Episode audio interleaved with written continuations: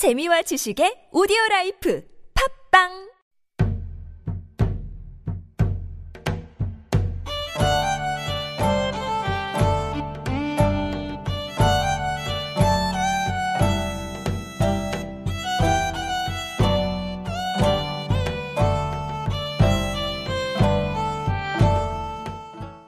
Hello, hello, hello. It is Super Radio Antique Alive, where old is gold.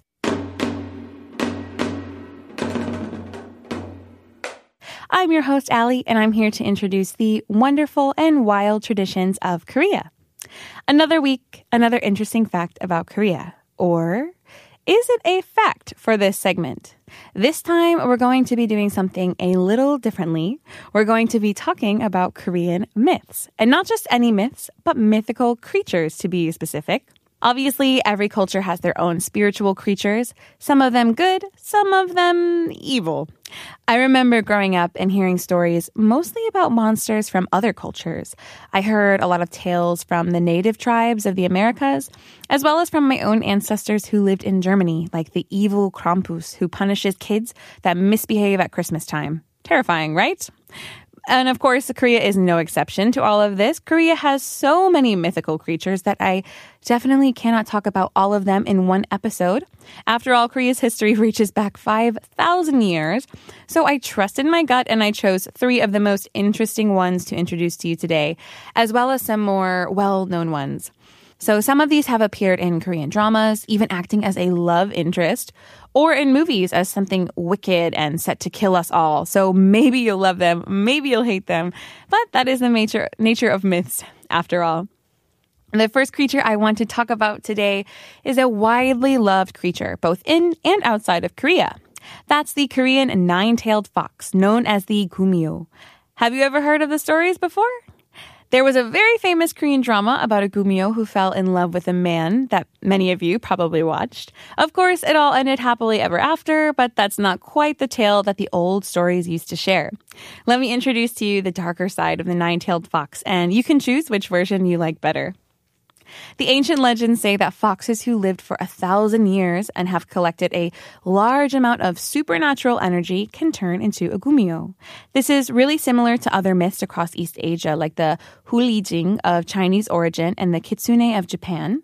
When becoming a gumyo, you can continue to live a long life uh, with a full of great and magical abilities, but there's a catch. The Korean gumyo is very dangerous and quite frankly evil. Uh, it's the only one in East Asian myths that kills and eats human livers. But why? The gumyo has the supernatural power to turn into a human being, usually a beautiful woman, of course. And the gumyo can also shape shift back into a fox if it wants to. Even as a human, the gumyo has some fox-like qualities. Think about sharp, bright eyes and a mischievous smile. Sometimes they might have slightly pointed ears too, like an elf. And in some stories, the gumyo's nine tails can also be revealed if her wedding dress is taken off. So, of course, because of these giveaways, the gumyo has to be careful to hide its true identity. Uh, these features remind me a lot of mermaids and sirens, who were women that were so beautiful and they sang to capture sailors. And then they kind of become ugly and hideous and eat them. So it's interesting how different countries have uh, similar characters and similar stories, but you know a little bit different in their own way. I think most of the time it shows our deepest fears. Maybe in this case, falling in love with somebody who isn't exactly who they say they are. In some ancient tales, the gumyo is actually really helpful and cares a lot about humans. But nowadays, due to popular stories, films, and TV shows, gumyos are mostly depicted as bloodthirsty and cold-hearted. They usually seek out a human's liver or heart and trick people into falling in love with them. They might also hide or live in a graveyard and eat the hearts of the recently deceased. Okay, but why do they do this? It's the only way they can continue to get energy and maintain their life as an almost human being.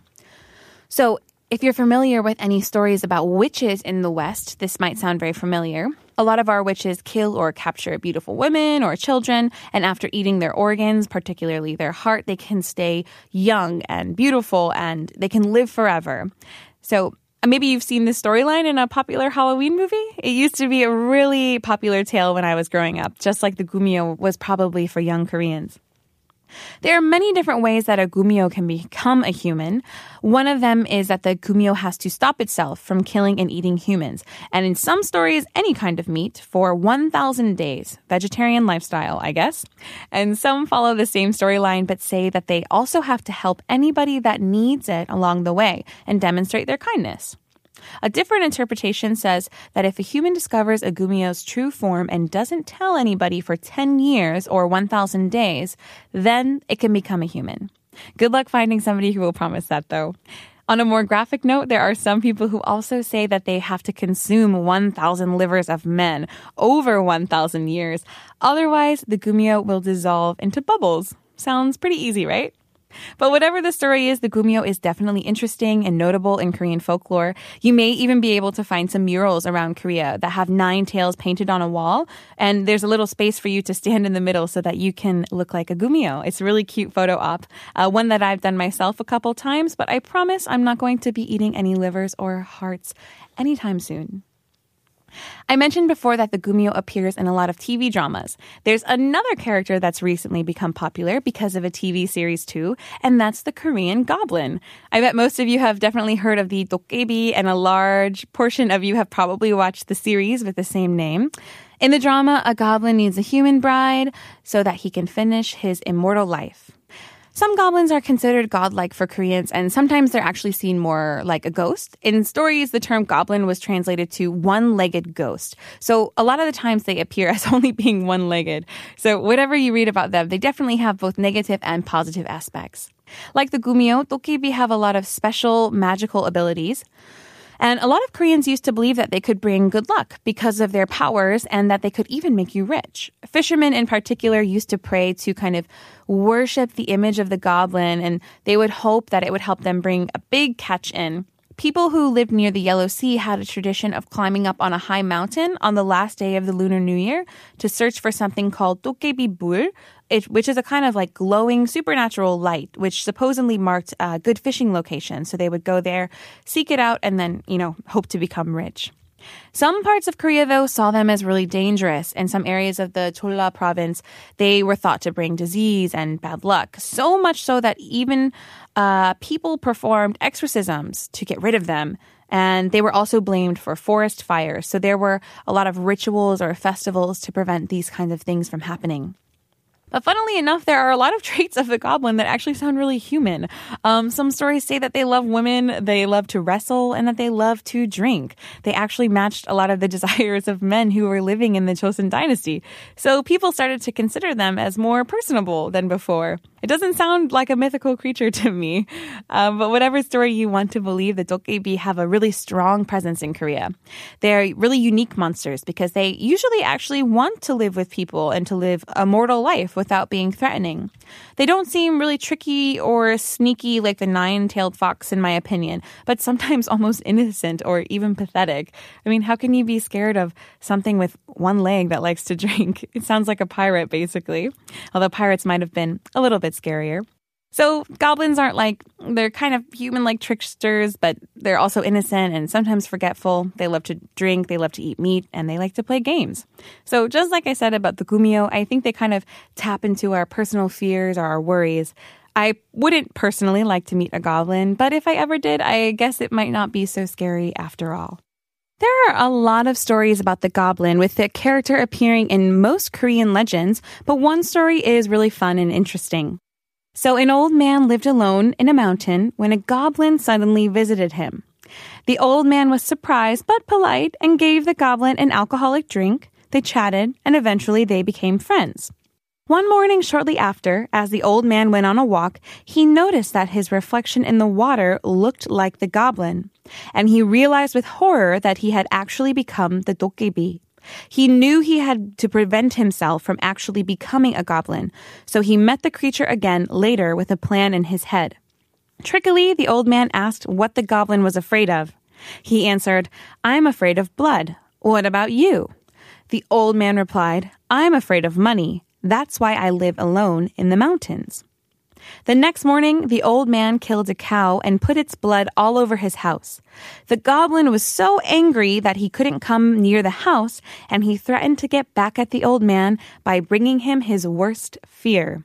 Of course, you know how the story ends. The goblin gave the old man a ton of money and never returned, leaving the old man to become the richest person in town. So I'm wondering, do you think you could outsmart a goblin? My last introduction for you today is my absolute favorite mythical creature of Korea, saving the best for last, of course. The reason why I like this animal so much is because it represents the entire city of Seoul, both in terms of the actual government promotion as well as just in my mind. Do you know what it is? If you've ever taken a taxi in Seoul, then you've seen its cute, smiley face. It's the Haetae, also known as the Haechi. The Haechi is a kind of unicorn slash lion. It's a powerful magical beast that makes its appearance in a lot of the royal architecture from the Chosun dynasty. So its body is shaped like a lion, but it has a long horn on its forehead that gives it the unicorn quality.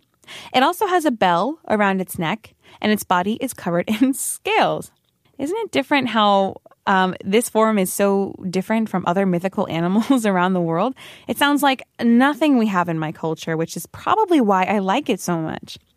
Even though the Haechi is a common symbol around Korea, it's often said that it lives in the frontiers of Manchuria.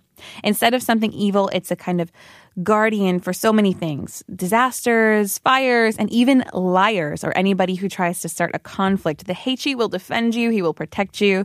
I love it. It's great.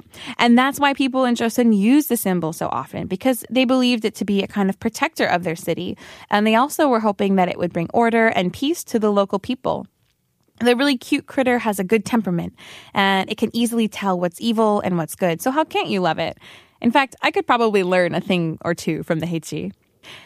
If you want to see the Haechi around Seoul, the best place to visit is Gyeongbokgung, the main palace.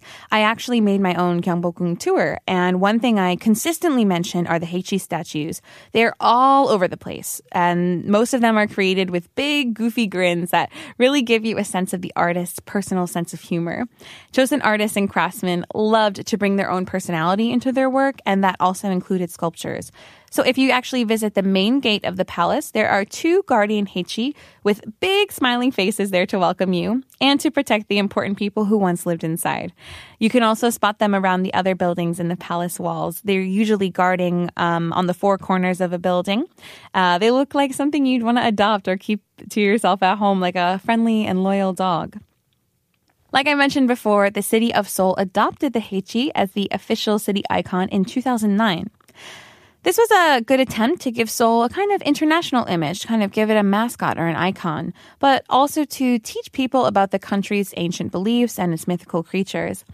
It wasn't just decided by the government, but actually the local people. They voted in favor of having the Haechi as the city's mascot. The old symbol used to be something called a Wangbomi, uh, which was a kind of tiger-like character, but I think the Haechi suits Seoul a lot better for all of its great symbolism that we talked about before having a mascot is kind of important for cities too, I think, because it reminds people of their history as well as the good characteristics that they should seek out or kind of what they want their city to develop. And it makes me think of uh, other famous icons like Buddy Bear in Berlin. Maybe you guys have seen that around. Or the Merlion of Singapore. There's a very big statue. And one of the best things about the Haechi is that it's just simply adorable, especially when it smiles. We'll finish there for today. So what do you think? Would you fall in love with a gumyo or dokkaebi, helping it to become a human? Would you want to adopt a Haechi as your own personal protector?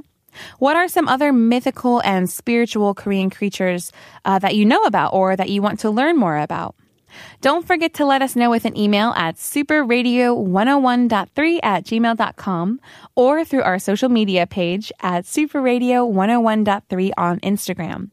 We hope you learned something new today. And if you're living in Korea or planning to visit, look for three creatures, these three creatures that we talked about wherever you go. You might find a, a dokkaebi titled bar or restaurant, or maybe you'll find some drawings and statues of the gumyo and the haechi around. So take a picture if you do and share it with us. I'm your host, Ali, and this is Antique Alive from Super Radio TBS EFM. Bye.